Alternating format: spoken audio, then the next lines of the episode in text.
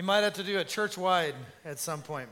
Um, second thing that I want to say is um, Pastor Daniel's book, Holy Spirit, your partnership with Him, um, comes out next week, but we did a little pre sale, um, and this was just through the magic of Amazon.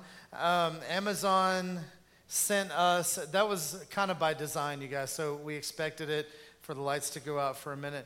Um, Amazon sent us, we ordered a whole bunch of them. They, they sent us one box. Uh, we got one box yesterday. And it showed up, and we were like, well, let's do a pre sale. So we did a pre sale this morning. I was going to say, so get out and get the book early. We had 24 of them, except for they're all sold already. So if you didn't get here early today, you missed out, but there will be more. So here's the catch we think there'll be more next week. Um, but the reason why we got one box is because the rest of the boxes are MIA. So um, we'll get them sometime. Um, but you can, so here I want to I wanna give you a caveat, okay? You can go and buy that book um, on Amazon, from Amazon now. Um, you, can, you could go buy it right now while we're talking. Um, here's the catch, okay? Um, if you go buy it there, it's the same price as it is here, but Amazon takes their cut. So I don't care if you want to go buy it there, that's fine. Go buy it there. You can have it. Um, we'd rather you buy it here um, because then you can get Pastor Daniel's autograph. And if you buy it here, then it helps us to offset the cost of the printing and publishing and all of that stuff. So, um, anyway, if you want to buy it there, be blessed. I'm really happy. And hopefully by next week, we'll be up on uh, Apple Books as well. So, I'm um, working on that. Um, good things are happening. And then next week, um, Pastor Daniel is going to spend the next four weeks um, preaching out of the book. And so we're starting a new series next week called Holy Spirit, Your Partnership with Him. Um, so come, it's going to be super, super good. Amen? Amen? Praise God. Romans chapter 3, verse 21. Romans 3 21. Um, and we have the QR code, I think, up on the, we can put it up on the screen um, for the notes.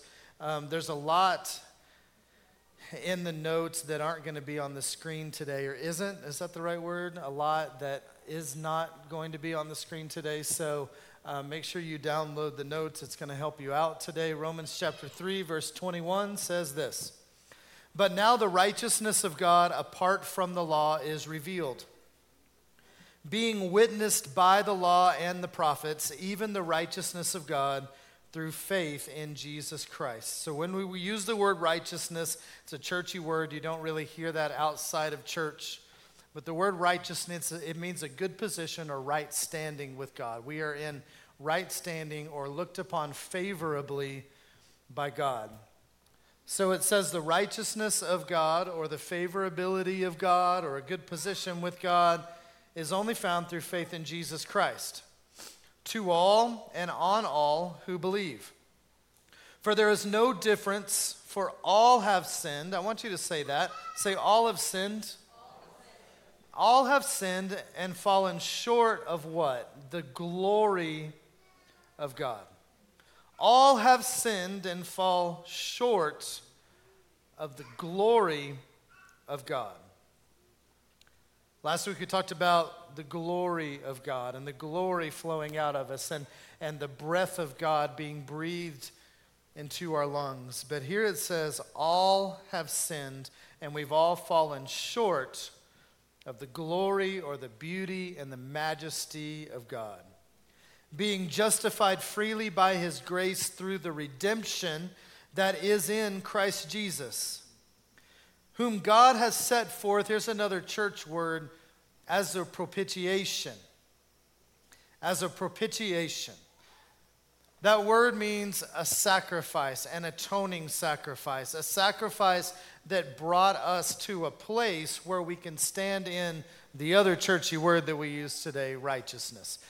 Jesus was a sacrifice or a propitiation for us so that we could come into a place where we stand in the favor of God. So then it goes on. It says, as a propitiation, Jesus, God set forth as a propitiation by his blood through faith to demonstrate his righteousness because his forbearance, because in his forbearance, in his patience, God has passed over the sins that were previously committed to demonstrate at the present time his righteousness, that he might be just and the justifier of the one who has faith in Jesus. One time, Tiffany and I were in New York City. We love New York City. Um, absolutely love it. We've been there four or five times. Um, but one time we were in New York and looked like it was going to rain, and we're used to Carlsbad rain forecasts, right? Um, it's going to rain, yeah, it might rain, and if it rains, it'll rain for a couple minutes and it'll be done raining. So the forecast said it was going to rain. We're walking. I mean, you walk in New York. What we like to do is start somewhere. We'll take the subway or take a taxi or an Uber to somewhere, and then we'll just walk. We'll just wander and do whatever. We'll eat weird food and walk in different places and just explore the city. And we love it. So we're walking one day and rain's in the forecast, and we thought, eh, it's not, it doesn't even look like rain. I don't think it's going to rain. So clouds start rolling in a little bit, and we see these people on the side of the street and they're selling umbrellas. And the umbrella, I don't remember how much they were, like $5, right? Umbrella, $5. Um, so then the clouds start coming in more, and the people that are selling umbrellas are now selling them for like $7. And then the sky starts getting dark, and the umbrellas are $10. And then there starts to be thunder, and the umbrellas are $15. And we're laughing and we were like, this is ridiculous. We're going to be fine. It's not going to rain. Well, I'm going to tell you that we could have never been more wrong in our entire lives. Um, we were not weather people. Um, and, and apparently we will never be because I have never been so wet in my life. I don't think I get that wet in the shower. It poured so hard. And we just laughed. And we, I mean, at first, we thought about running, and then we're like, where are we going to run to? We're like three miles from the hotel. So we just embraced it, and we walked in the rain, and we got back to the hotel, and we like tromped through the lobby of this nice hotel, sopping wet, you know, with our shoes and everything else. And we had a blast, and we still laugh, and we talk about that story and that day. I, I believe this that the glory of God is shown in Scripture, and we see it through clouds and through rain. And when the rain of the Spirit of God comes on us, you can't avoid it. It touches and impacts everything that's around it. It runs into the places that you forgot about, fills all the cracks when the glory of God comes. And so in the church, we become very fond of saying, Holy Spirit, rain on us. Holy Spirit, rain on us. I don't think that's wrong, and I'm not here to tell you that it's wrong today, but I think that we're missing a piece of it. Because as we said last week, the way that clouds form and the way that rain comes is a cycle of evaporation from the water that's on the ground and it evaporates up into the air and the clouds are formed and then rain comes and replenishes the supply that's on the ground. Well, Jesus said this in John chapter 7, verse 37.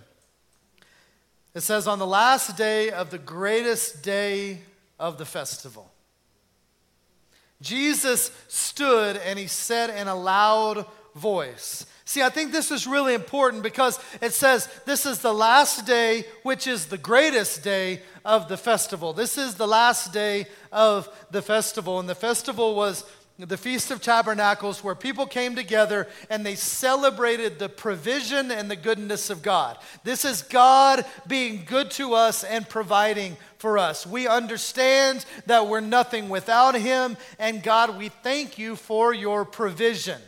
So, on the last day, the best day, of the festival, Jesus stood up and he said, I know you guys are all celebrating the provision of God, but is anybody still thirsty? Is anybody still thirsty? Because I know we can come together in church every single week and we can celebrate the goodness of God. But do you ever come to church where you just put your church face on because that's what you're supposed to do, but you come and you're thirsty? What if you are so thirsty that you leave here and you seek to quench your thirst in other places? There are words in pop culture for people that are thirsty. Maybe we're trying to fill that thirst with something else. But God is saying to us, Are you still thirsty? Are you standing here today and so I want you to, we are, we're not going to pull any punches today. I'm just letting you know I have a limited amount of time. I don't have time to really mess around today. So we're just going to go for it. I want to ask you, I don't want you to raise your hand. I don't need you to run to the altar, but I'm going to ask you today to be honest with yourself and say, Am I thirsty today? Jesus stood up and he said, Are you thirsty? Let anyone who is thirsty Come to me and drink. Let anyone who is thirsty come to me and drink. And then he says this Whoever believes in me, as the scripture said, Whoever believes in me, like the scripture tells you to do, whoever believes in me, that I'm the one who has come to save you, anyone who believes in me, who believes that I am the one who is the answer, who is the hope for the world, anyone who believes in me, as the scripture says, that I am the Messiah, that I am the one who has come to bring freedom and to bring liberty and to bring hope, anyone who believes in me, let them come to me, and out of them will flow rivers of living water. Out of you will flow rivers of living water. Is anybody thirsty? Come to me and drink. And here's what I'm going to do I'm going to quench your thirst, and then I'm going to give you a drink so that you never thirst again. And so that out of you will flow that water. So when somebody is thirsty, they come to you and they drink of the living water that I give them. And what happens? That water flowing out of us, maybe our prayer needs to not be Holy Spirit rain down on us, but Holy Spirit flow out of us. And as Holy Spirit flows out of us, then the rain comes. Amen. Hallelujah. We don't have this perspective that I need to come and just quench my thirst. I don't need to come and just quench my thirst, but I've been called to something greater, and my origin story is to fill the earth with the glory of God. Amen?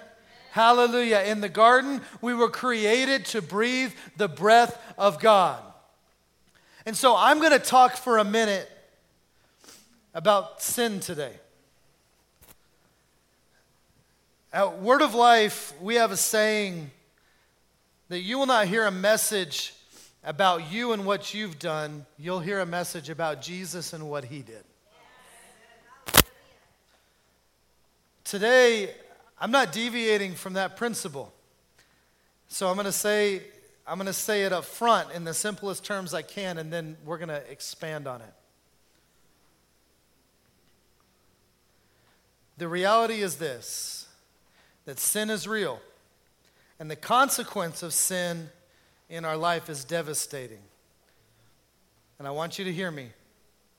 The only way that we can overcome sin is our total reliance on Jesus and his sacrifice.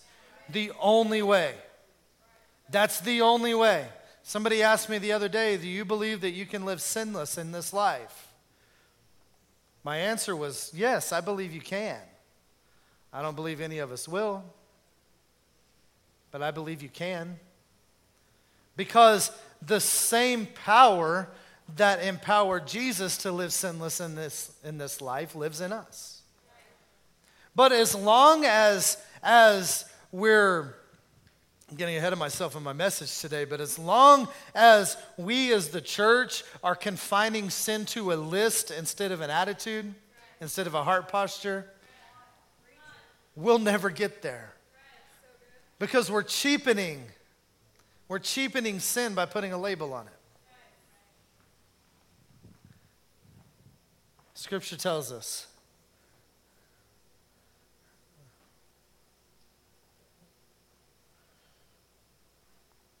I want to back up, I'm sorry. See, just as just as it required the grace of God for us to attain salvation, and I think that as, as Christians, if you're in any the, the house today or watching online and you would say, I'm a follower of Jesus, I think that we would all agree that it's by grace that we have been saved. And the scripture actually says it in those words it's by grace you have been saved. But just as it required the grace of God for us to attain salvation, it requires living according to his lordship for us to live victorious in our life. And so today, we're not talking about reaching heaven. We're not talking about attaining heaven. We're talking about being victorious in this earth. Resurrection power is not just for heaven, but it's about resurrecting the places in your life that you once thought were dead. It's about bringing to life the dreams and the visions that you've had that you thought were gone and dead. It's about restoring relationships in your life. Resurrection power is about breaking off the chains of addictions in your life. Resurrection power is about revealing the life of Jesus in the places that you thought you weren't enough, where you've lost confidence, where you failed, where you've been abused, where you've been broken. That's what resurrection power has come to do. It's not just about raising us from death to life, but it's about raising those places and those individual circumstances in your life that have laid dormant, that you've given up on, and you've said, This is just the way I am. And that is what resurrection power has come to do in every single one of our lives.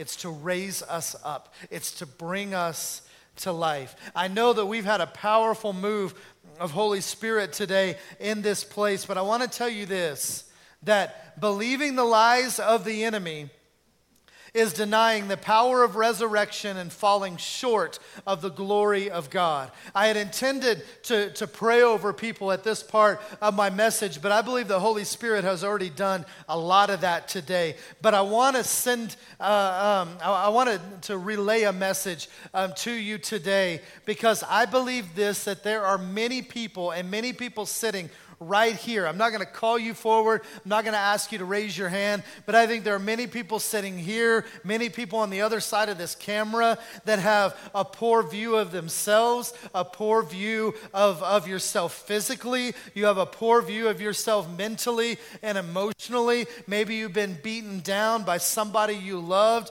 somebody who you thought cared about you. And I believe that that is limiting the glory of God in your life because you're believing a lie of the enemy and it's stifling the power of God in you. It's denying the power of the resurrection. And in doing that, you're falling short of the glory of God. And so the Spirit of God says to you today that you're worth it, you're valuable, you're beautiful in the eyes of God and that He's handpicked you and He's chosen you for something great. And so, just where you're at right now, I want you to just mentally say, God, I want to see myself the way you see me. I want to see myself the way you see me. God, it's not about what the voices of the world have said, but it's about how you see me. And so bring that confidence in the name of Jesus. So we know from Romans chapter 3 that sin is falling short of the glory of God, but I want to expand the definition of sin a little bit. It's not about a list of things that you shouldn't do, it goes beyond any list that you could ever come up with. There are some things that are explicitly said in the Bible that you're not to do. Do not murder.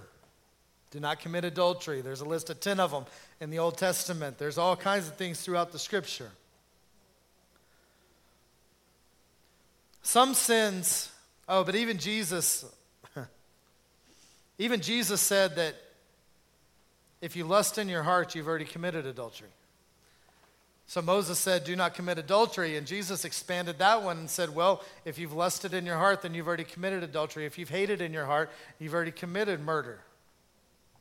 So we could make a list, but it wouldn't be comprehensive. And it's doing the church an injustice as we do so. There are some things that are sin for me that aren't necessarily sin for you, and there's some things that are sin for you that aren't necessarily sin for me. Hang with me as I say this, but I want to give an example. Um, I've told you this before. Um, some of you may have heard, but um, for me, something as simple as drinking Red Bull is a sin for me. And I'll tell you why. Because in my body, I've battled and struggled with blood pressure being high. And God told me that drinking Red Bull was a contributing factor to my high blood pressure, and He told me to stop. Well, I didn't for a long time. And I just kept praying God, help my blood pressure. And finally, God got aggressive. Does God ever get aggressive with you? God got aggressive. And He said, I already told you what to do about your blood pressure. Okay, fine. I haven't had a Red Bull in over two years. Um, I don't even crave it anymore. I did it first a lot. But I'm not going to stand here and tell everybody, you need to stop drinking Red Bull. See, that's what the church has done, right? For me, it was something that was not bringing about the glory of God in my body. I was falling short of the glory of God in my body. I don't know about you, I don't know the inner workings of your body. God does. And so it may be fine for you. I don't know. I can't stand up here and say the Red Bull is the great evil and a sign that Jesus is coming back soon. But we've done stuff like that as a church. How stupid. It may be fine for you, but it's not for me. Let me show you this in Scripture. Romans chapter 14, starting in verse 19. I'm reading out of the NIV version for this. Romans 14, verse 19. It says, Let us therefore make every effort to do what leads to peace and mutual edification. It says, Do not destroy the work of God for sake of food. Now, I believe that here he's just using food as the example, but you could fill in the blank. Anything on this earth, let's not destroy the work of God for something that's man made. Do not destroy the work of God for sake of food. All food's clean, but it's wrong for a person to eat anything that causes someone else to stumble. It's better to not eat meat or drink wine or do anything that will cause your brother or sister to fall. But look at what it says. So, whatever you believe about these things, Keep it between yourself and God. Man, there are people who have tremendous social media followings just criticizing what other people do that aren't necessarily even scripture. He says here if you have a belief about that, keep it between you and God. It's all right. You don't want to shop at Target? Don't shop at Target. That's fine. If you want to, go get your Stanley Cup. Right? I mean, if you have that conviction, you better not do it. But it doesn't mean that it's wrong forever. You won't find on the pages of the Bible, thou shalt unsubscribe from Disney Plus. You won't find it. It's not in there. But if you feel like you should, for whatever reason between you and God, you better do it. You better obey the conviction of the Holy Spirit in your life. And if you don't, guess what? It's sin. But if I don't have that conviction, then it's not sin for me, right? Praise God. He says, Blessed is the one who does not condemn himself by what he approves. But whoever has doubts is condemned if they eat. In other words, if you have doubts, should I be doing this or not? Don't do it. Don't do it. But if you're at peace with it, do it. Maybe you're still challenged, and that's okay. We're going to hang with me, okay?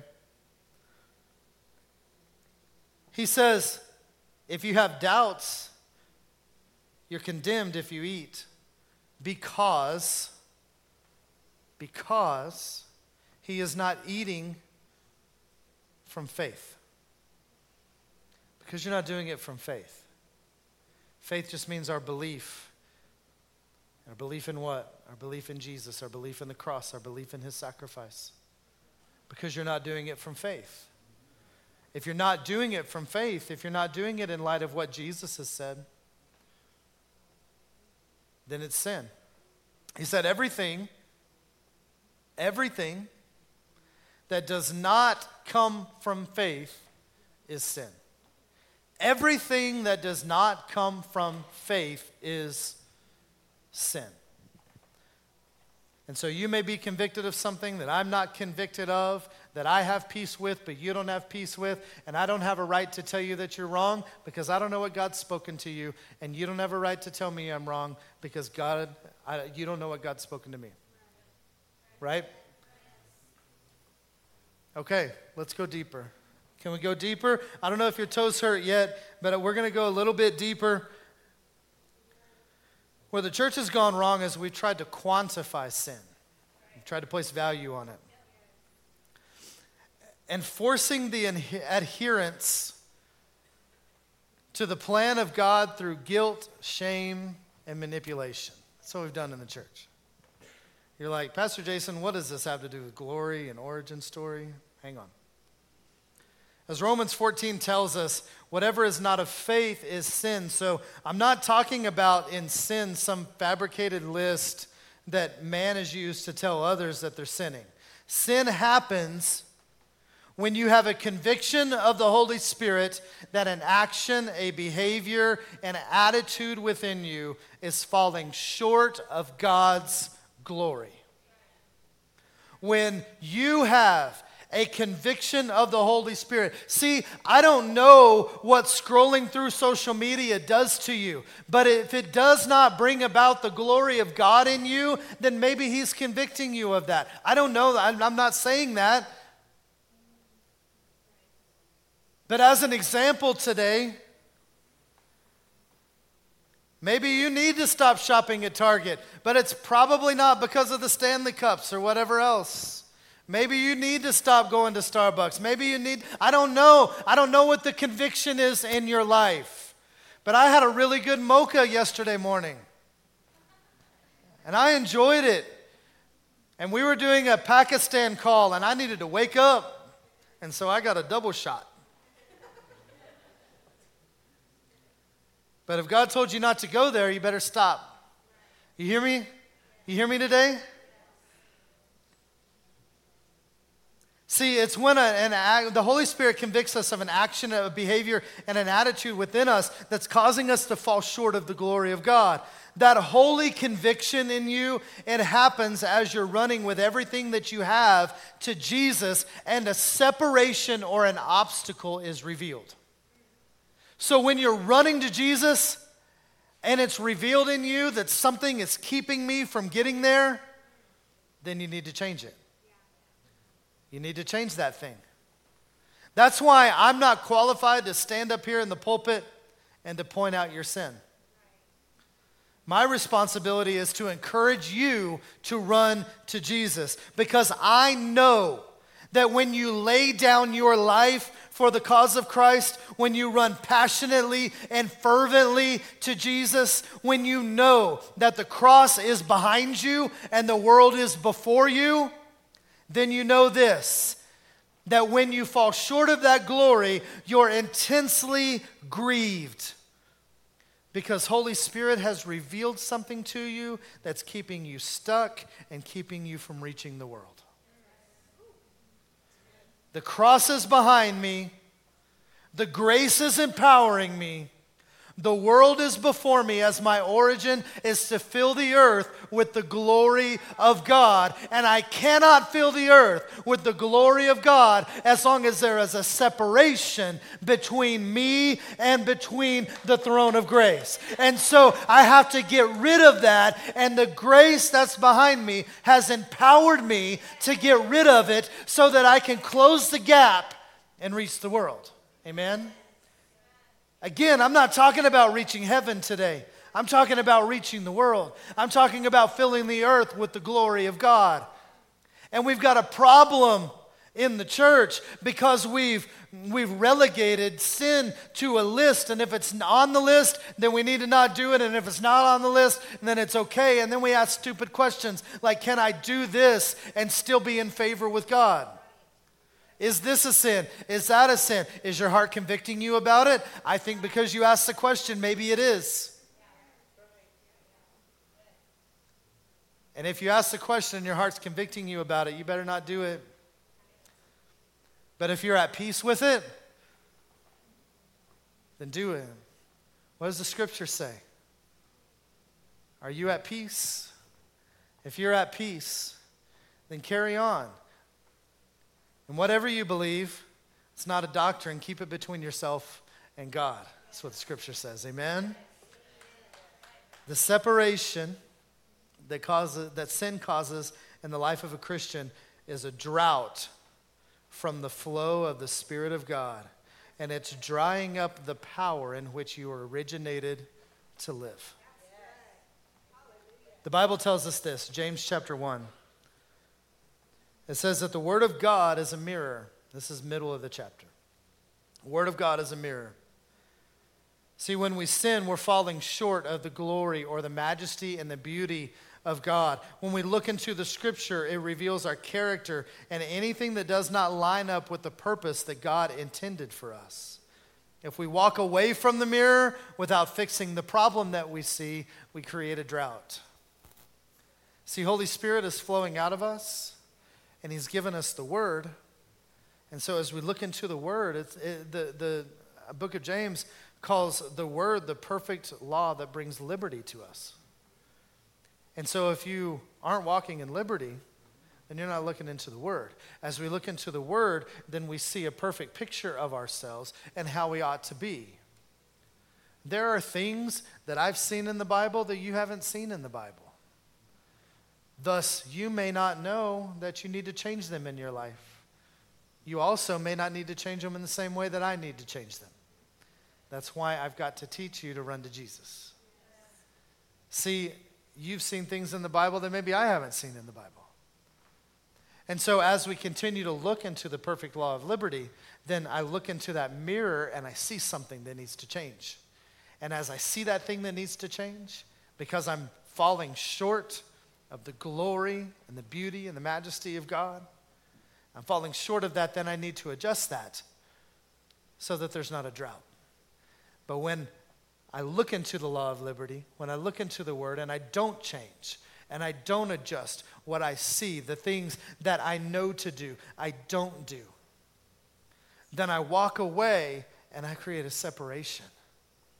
And that separation is a drought of the flow of the Spirit of God. Am I still going to heaven? Sure, I'm still going to heaven when I leave this life, but I've got a lot to do here on this earth. I've got a lot of glory to spread in this earth. I don't want the rain to stop. And if I have a drought in my life, then the rain's going to stop because out of me is not flowing rivers of living water. Because why? I didn't believe on Jesus the way the scripture says. Scripture tells us that as we believe on him, we're confessing his lordship. That's what Romans 10 9 and 10. If we confess with our mouth that Jesus is Lord, and if we believe in our heart that God raised Jesus from the dead. See, we believe the grace part, we confess with our mouth or make a declaration that He is Lord in our life. If He's Lord in our life, then we're saying, Jesus, I am making the commitment to follow you because I believe in you. I believe that your way is better than mine. But when we continue to walk in sin after we see it, that's the key. If we continue to walk in sin after we see it, because we're running to Jesus and we see it and we don't change it, then you're saying, nah, I'm good with the way I am. You said I need to change, but I like my way better. I'm just going to do it my way. I'm going to be okay with it. Okay, fine. You're going to be okay with it? You want to be okay with that? I can only take you so far then. I can only take you so far. I can only go so far. I have so many things that I want to do in and through you, but I can only take you so far if you refuse to listen to my authority in your life. We got to run to Jesus. This is all summed up in 2 Corinthians 4, and I'm almost done. 2 Corinthians chapter 4. This is the whole chapter, you guys. I, well, I don't know. I think it's the whole chapter. Starting in verse 1. Therefore, since we have this ministry, the ministry that he's talking about is a ministry of grace. Therefore, since we have this ministry, as we have received mercy, we do not lose heart, but we have renounced the hidden things of shame. We're not walking in the craftiness or the handling of the word of God deceitfully but by the manifestation of truth, commending ourselves to every man's conscience in the sight of God. Remember last week we talked about Moses and how Moses put a veil over the gospel. Couldn't be understood. There was a veil because of the law. So he talks about the veil here in chapter 4 as well. And he says, But if our gospel is veiled, it's veiled to those that are perishing, whose minds the God of this age has blinded, who do not believe, lest the light of the gospel of the glory of Christ, who is the image of God, would shine on them. For we do not preach ourselves, but Christ Jesus the Lord, and ourselves your bondservants for Jesus' sake. Because it's the God who commands the light to shine out of darkness, who is shone in our hearts to give the light of the knowledge of the glory of God in the face of Jesus Christ. For we have this treasure in earthen vessels, that the excellence of the power may be of God and not be of us. We're hard pressed on every side, but we're not crushed. We're perplexed, but we're not in despair. We're persecuted, but we're not forsaken. We're struck down, but we're not destroyed. Always carrying about in the body the dying of the Lord Jesus, that the life of Jesus may be manifested in our body. For we who live are always delivered to death for Jesus' sake, that the life of Jesus may be manifested in our flesh.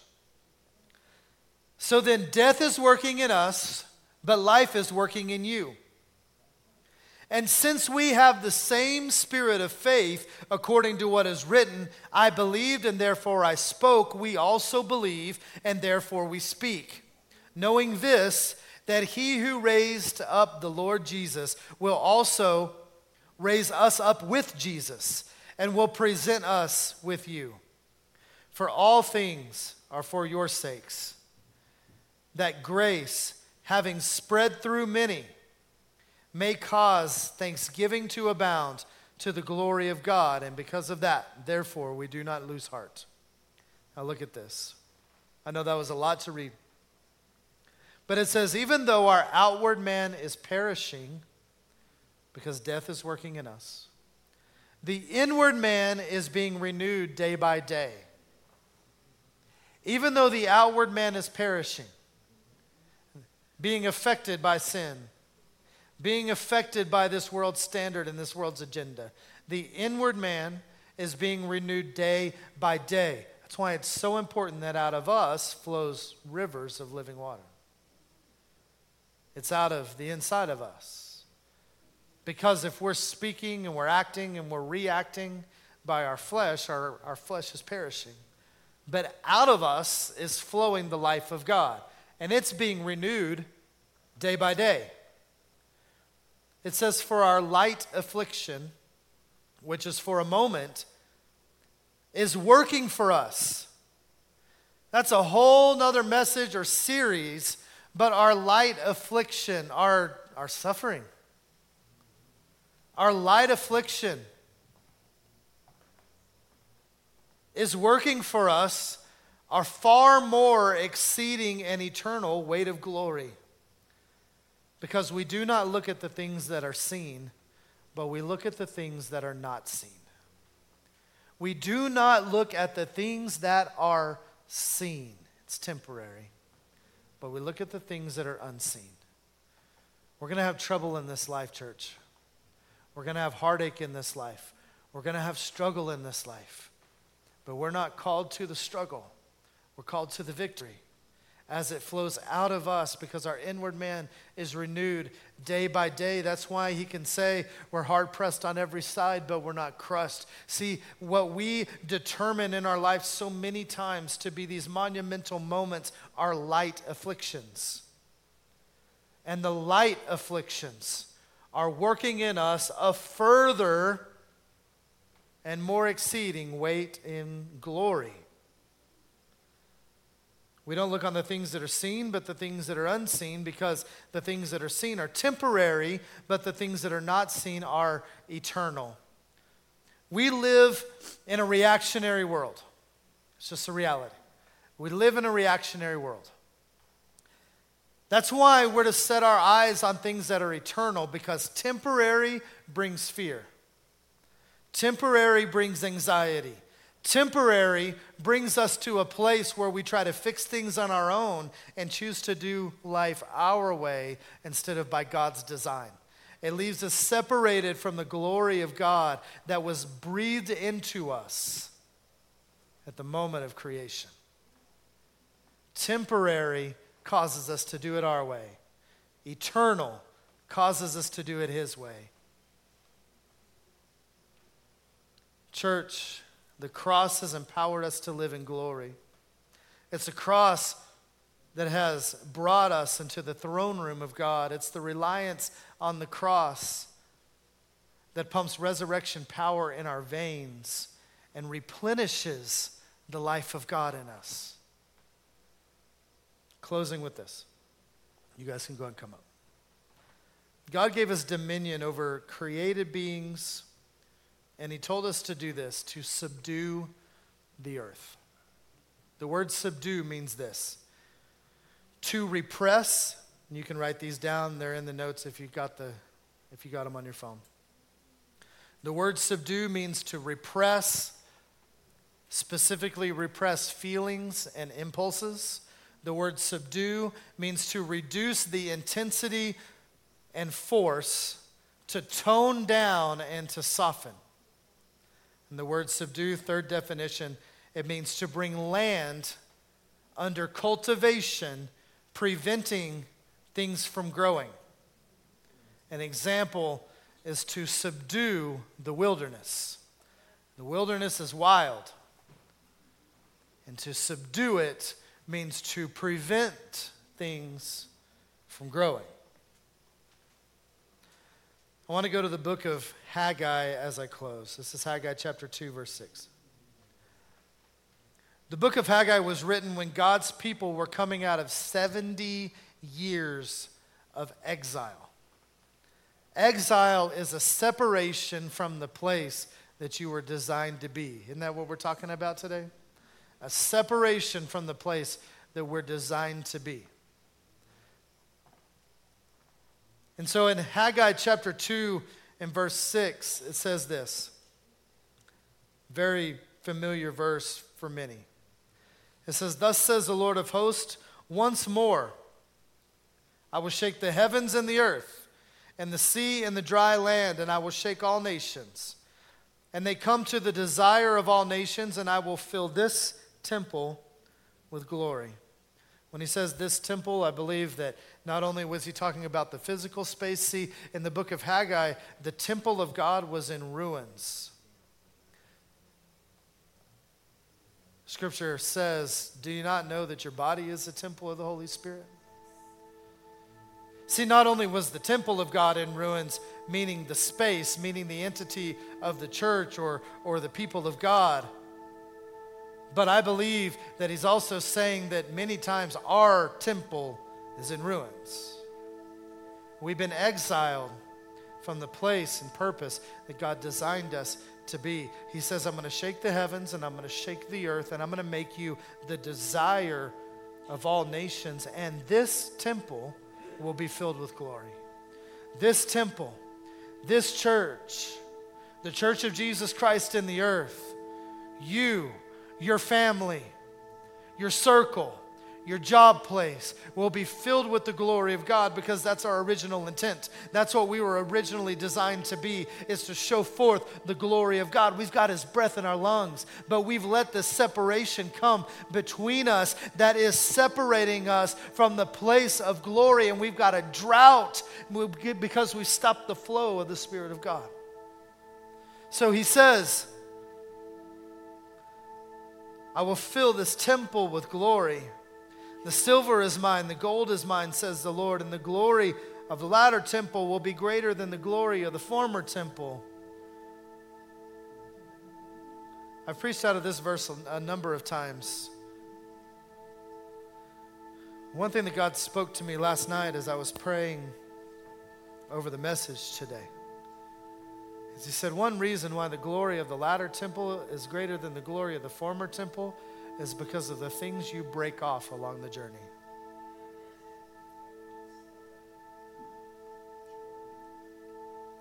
See, because there are things in my life that I see today,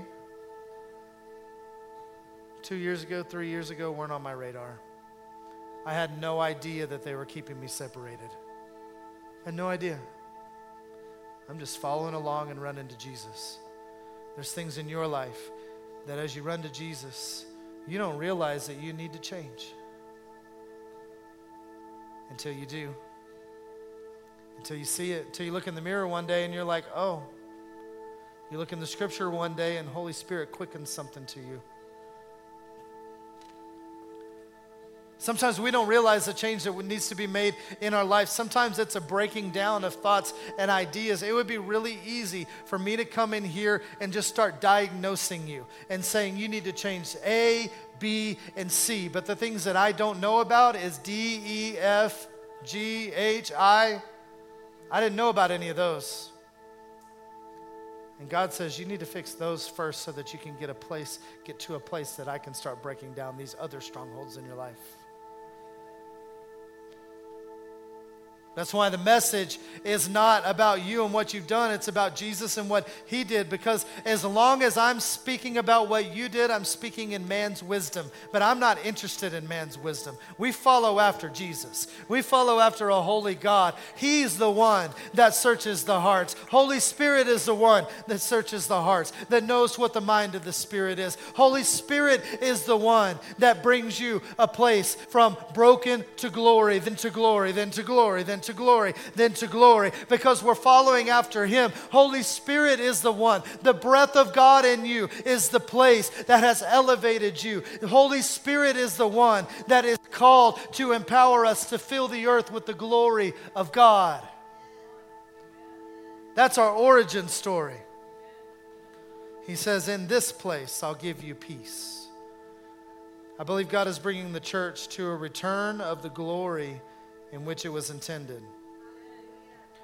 We see so much of the world be driven by feelings, impulses of a fallen nature, but we've been called to subdue or to break down the feelings and the impulses. Our answer to bringing down these feelings and impulses as a church has been to scream sin, to scream death, to scream destruction is coming as a result of these actions. But we failed to follow our original mandate to subdue. There's always going to be sin in the world. Always. There will always be sin in the world.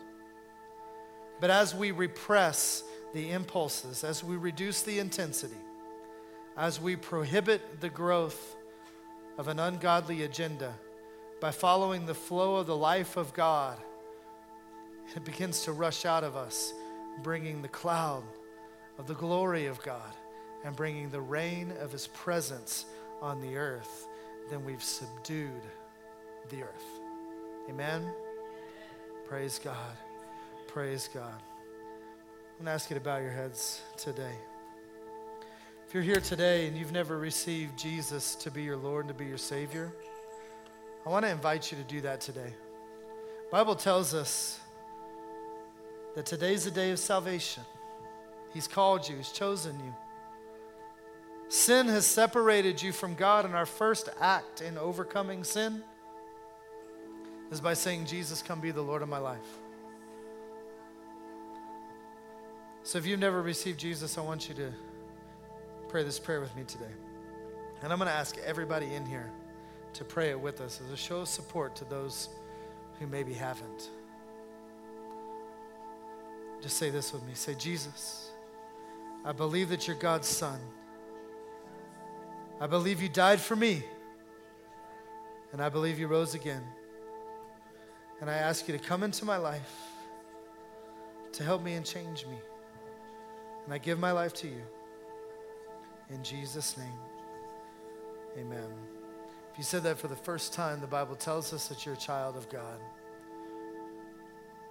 I want to invite you to do something for me. If you would just let us know that you prayed that for the first time, just write it on the card that's in your seat and leave it in your seat or send us a message online. If you're watching online, drop us a message. Fill out that contact form on the website or send us a Facebook message or comment on the YouTube or however you're watching today. And then on our website, which is wolcarlsbad.com, if you scroll down just a little bit, there's a square right there in the middle, and it says, I choose Jesus. If you click on that, there's a link to a book by Pastor Daniel called I Choose Jesus. Really short. I want to encourage you to download it and read it. It's going to help you on your walk with God.